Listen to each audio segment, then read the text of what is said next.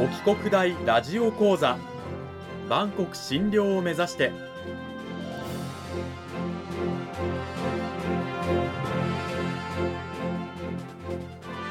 番組タイトルにある万国診療とは世界の架け橋を意味する言葉です。この番組は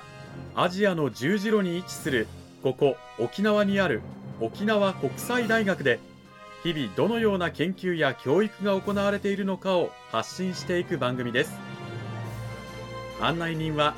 ラジオ沖縄アナウンサー小橋川響が務めます。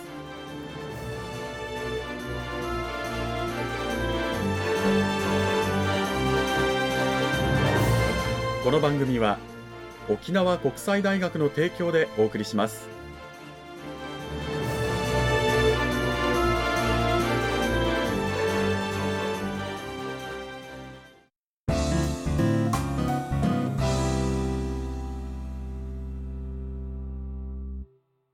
沖国大ラジオ講座今週からは2週にわたって沖縄国際大学経済学部地域環境政策学科の伊藤拓馬先生をお迎えしてお送りします。伊藤先生よろしくお願いします。よろしくお願いします。早速ですがあの伊藤先生まずはあの自己紹介をお願いいたします。はい、えー、私の名前は、えー、伊藤拓馬と言います、えー、私は今、えー、沖縄国際大学経済学部地域環境政策学科に所属しています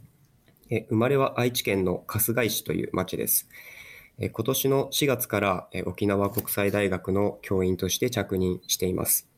え専門分野はあの地学でして、え大学では地学、え環境科学、そしてえ化学などの一般教養の科目を主に担当しています。はい。そんな伊藤先生を迎えて今週から2週にわたって講義タイトル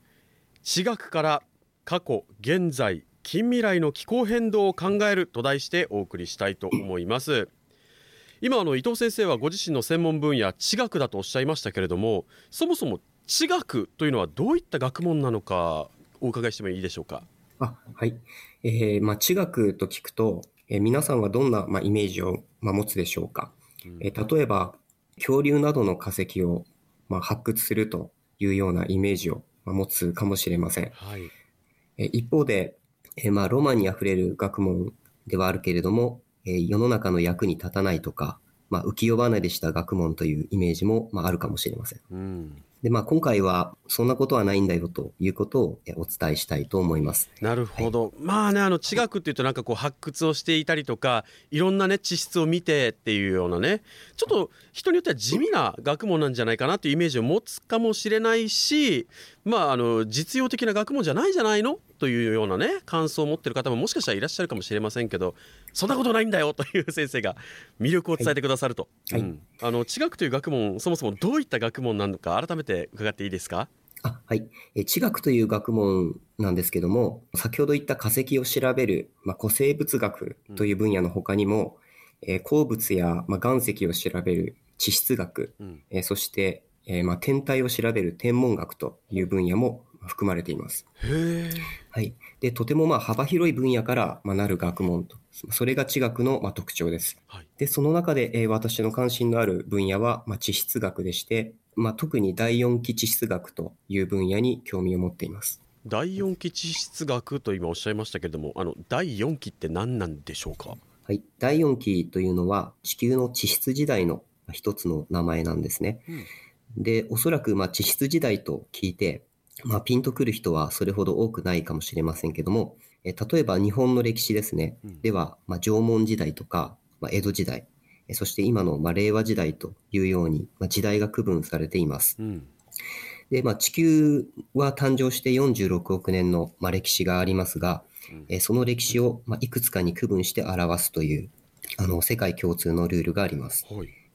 で、例えば、まあ、恐竜の時代は、ジュラ紀とか白亜紀っていう名前が、まあ、ついていますが、うん、まあ、第4紀という時代は、地球の歴史の中で、まあ、最も若い時代で、258万年前以降の時代というふうに定義されています。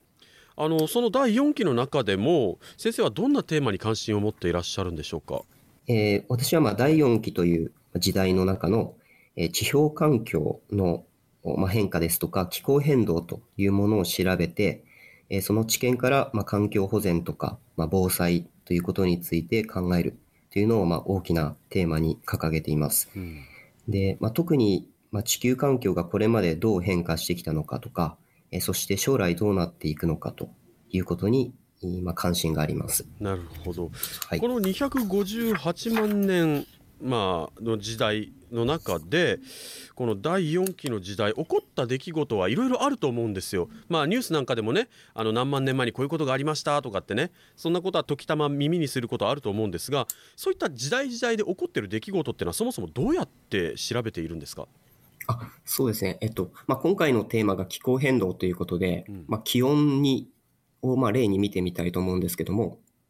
えーまあ、例えば昨日の気温を知りたいというとき、えー私たちはどうやってまあ調べるでしょうか？まああのネットでね昨日の気温ってしら打ったらもう出てきますもんね今はね。あ、そうですね。まあ、多くの、まあ、現代人は、えーまあ、昨日の天気予報をインターネットで調べるということがあると思いますね。それでは、まあ、100万年前という気温を知りたいというときに、まあ、どうすれば、まあ、良いでしょうか？どうやって調べる？まあねえ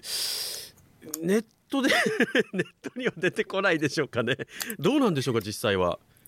そうですね。まあ、100万年前というと、まあ、温度計も、まあ、世の中にないですし、まあ、うんこれはちょっと悩んでしまいますよね。そうですよねはい。で、まあ、これには、あ実は、あの、地質学の方法を使うということになります。はい、で、まあ、具体的に2つの例を、まあ、ご紹介したいと思うんですが、うんえ1つ目は、えーまあ、南極とかグリーンランドというような、まあ、緯度の高い地域にある氷ですね。まあ、それを氷床と、まあ、言いますけども、えーその氷床に刻まれた環境記録を、まあ、解読していくという方法があります。はいこ。の氷からどういう情報を得るんでしょうか、あ、はい。まあ、私たちが普段、まあ、冷蔵庫で作る氷を、まあ、見るとわかるんですが、えーその中には、あの、泡がいっぱい入っています。はいはいで、そのように、あの、まあ、昔の大気の気泡も、えー氷床の中に閉じ込められているということになります。で、それを、まあ、詳しくまあ調べていくと、あの、当時の、まあ、大気がどんな大気だったかとか、えーまあ、気温というような情報を、えーまあ、知ることができるというわけですね。この氷以外からの情報を得る手段とかもあったりするんですか？あ、そうですね。はい。それが、あの、まあ、もう一つ、堆積物というものに刻まれた、まあ、環境記録を解読するという方法があります。堆積物、まあ堆積もり積もったものっていうね、ものですけども堆積物ってどういうものなんですか、あ、はい。えーまあ、堆積物というのは、あの、海とか湖の、えー底に溜まった砂や泥、うんえーまたそこに生きている、まあ、生物の死骸などがまあ積み重なってできたものなんですね。沖縄もまあよく言われる琉球石灰岩はサンゴの死骸とかって言われてますもんね。そうですね。はい。うんはいそのそもそも堆積物から先ほどね氷の話では氷の中に閉じ込められた空気からおとおっしゃってましたけど堆積物ではじゃあどうやって調べるんでしょうか、えっと、まあ、堆積物というのは、えっと、実は過去の地球環境を記録するタイムカプセルのような、まあ、役割も果たしています。うんでどういうことかというと、堆積物は下から上に向かって、まあ、新しくなっていくということです。で、これをあの地層累重の法則というふうに呼んでいます。うんで、まあ、例えば、まあ、海の底からこう柱状の堆積物ですね。それをボーリングコアと言ったりしますけども、うんえそれをこう採取してくると、えそれはまあすなわち過去から現在までのタイムカプセルの役目をしているというわけです。で、その資料についてまあいろんなえ手法を駆使して丹念に調べていくことで、え過去から現在までのえ地球環境の変化がまあわかるというわけです。こう堆積物を調べるときにこう何ていうんですかパイプ状のドリルみたいなものでこう円柱状にねこの地層をこうガーってこう撮ってる映像を見たことあるんですけどああいうものでこの堆積物を採取していろいろとさまざまな手法でそれを調べているということなんですがあのさまざまな手法具体的にはどういったものがあるんでしょうか？あはい、そうですね。まあ、いろんな手法があるんですが、まあ、大きく分けると地質学の手法と、えっと、化学的な手法というのがあります。うんで、まあ、ここで一つ、まあ、具体例をまあ紹介したいんですが、はいえー海の堆積物の中には、あの有孔虫と呼ばれる、まあ、小さい生き物の、まあ、意外が見つかることがあります。プランクトン的なやつでしょうか？あ、そうですね。はい。うんうんうんあの、虫、虫と書いてあるんですが、まあ、プランクトンの仲間なんですけども、なるほで、はい。で、この、まあ、有効虫というのは、まあ、沖縄に住んでいる、まあ、私たちがおなじみの星の砂とか、え太陽の砂はいと呼ばれるものです。ど。うんうんうん。はいで、この有効虫は、あの、まあ、殻を持ってまして、え炭酸カルシウムという元素から、まあ、できています。うん。で、えーまあ、過去の気候を知る手がかりとして、この炭酸カルシウムのえー酸素同位体比というのを測定するという方法があります。なんだか急に難しい話になってきましたね。そうですね。はい。うん